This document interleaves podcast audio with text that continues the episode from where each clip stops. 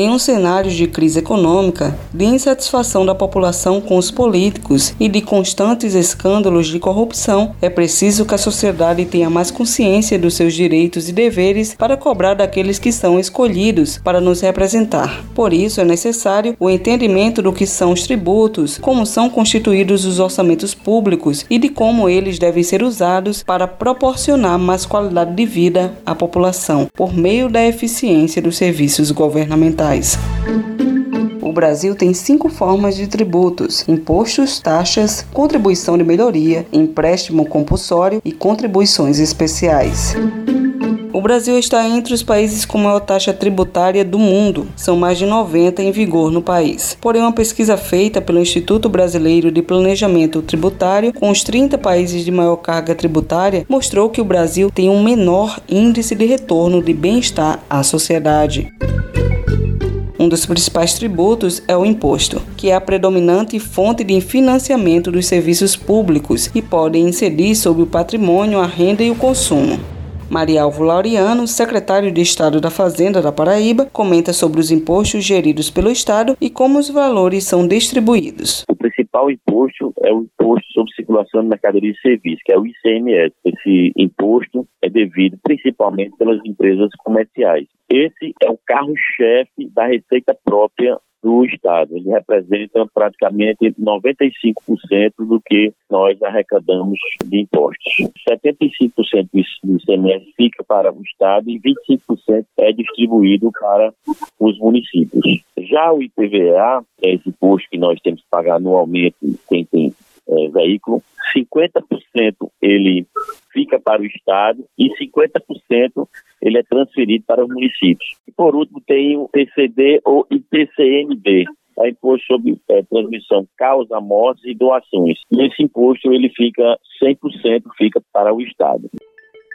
Os impostos são gastos de forma diferente. Primeiro, é preciso que os governos de todas as esferas elaborem um orçamento público de acordo com a lei orçamentária anual. Esse orçamento define onde os valores arrecadados serão aplicados, explica Maria Alvo Laureano. Os impostos arrecadados eles vão para o orçamento da União. Quem define onde vai ser gasto ou investido esses recursos é o orçamento do Estado. O orçamento que o Poder Executivo prepara e envia para a Assembleia Legislativa para que seja aprovado o orçamento do ano, do próximo ano, o orçamento do ano vindouro. Aqui na Paraíba, nós temos o orçamento democrático, que é bem interessante, porque o governo ele escuta a população em cada região e formula um orçamento de acordo com as demandas da sociedade.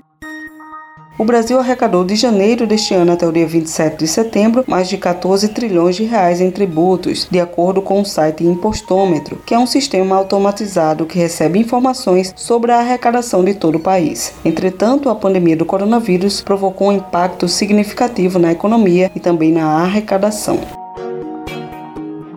Segundo o boletim divulgado pela Secretaria de Estado da Fazenda, na Paraíba, as perdas de arrecadação própria dos tributos estaduais no período de abril a agosto de 2020, meses de impactos da pandemia, somaram 201 milhões de reais. Mas a arrecadação dos impostos estaduais no mês de agosto registrou alta de 8,37% quando comparada a igual período de 2019 como uma forma de alavancar a arrecadação e de regularizar os débitos fiscais dos contribuintes paraibanos perante o Estado, foi lançado o programa Se Faz Sem Autuação. Com esse programa, as empresas que tenham passado por dificuldade durante a pandemia podem fazer sua autorregularização sem interferência do Estado. Várias empresas ficaram com suas finanças impactadas e muitas delas não puderam pagar seus impostos. Então, com a tomada da economia e com o novo normal, o governador determinou que se fizesse um programa para que essas empresas que ficaram inadimplentes ou que cometeram algum equívoco durante a pandemia, elas pudessem se regularizar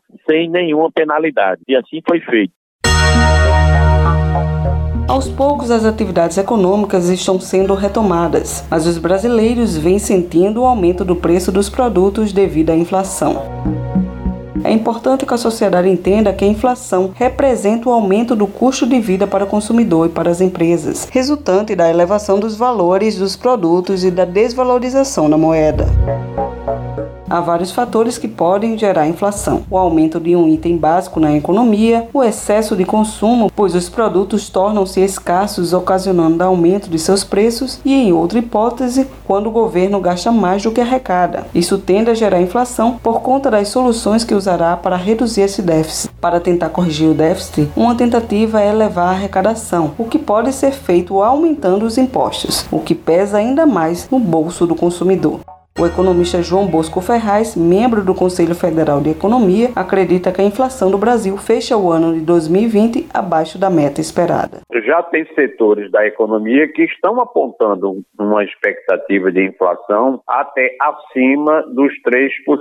Eu, particularmente, não acredito que isso vai acontecer em grande escala, até porque a gente percebe que alguns produtos que estão com seus preços bem acima, eles estão bem identificados identificados as causas que levaram a isso e ainda há condições de ser revertido. Então, eu acho que a inflação do Brasil em 2020 ela ainda fecha dentro de um patamar abaixo da meta, que a meta seria 4%, mas na faixa aí de 3% para a gente fechar o ano de 2020 ainda dentro de um certo clima de confiabilidade. Se a arrecadação cair, é preciso que os governos priorizem ações para proporcionar melhores condições de vida ao cidadão. E qual é o objetivo dos governos? É atender o cidadão, seja de forma direta ou seja através de investimentos. Então, se a arrecadação caiu e agora você vai ter que continuar gastando, então vamos priorizar qual é a prioridade? A prioridade é aquela que impacta na melhor condição de vida do cidadão. Então, provavelmente, algumas ideias de governo, algumas metas de governo que estão em segundo plano, essas talvez tenham que ser adiadas e os governos têm que pensar em continuar agindo em prol do cidadão. Este mecanismo de emprego e renda é quem volta também através da arrecadação dos diversos tributos existentes. Com o tombo recorde da economia no segundo trimestre, o Brasil entrou em recessão.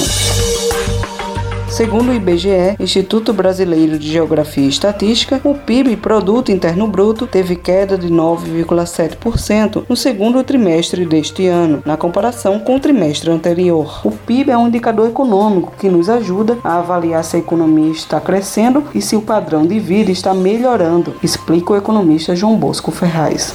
Então, quando a gente fala que o PIB está caindo, significa dizer que a economia ela está movimentando menos negócios, menos dinheiro na praça há uma menor disponibilidade de recursos financeiros, de bens materiais e de bens à disposição da população, né, de uma forma que, com essa retração, com essa queda, nós vamos ter uma menor distribuição de bens, serviços e até mesmo monetário para a população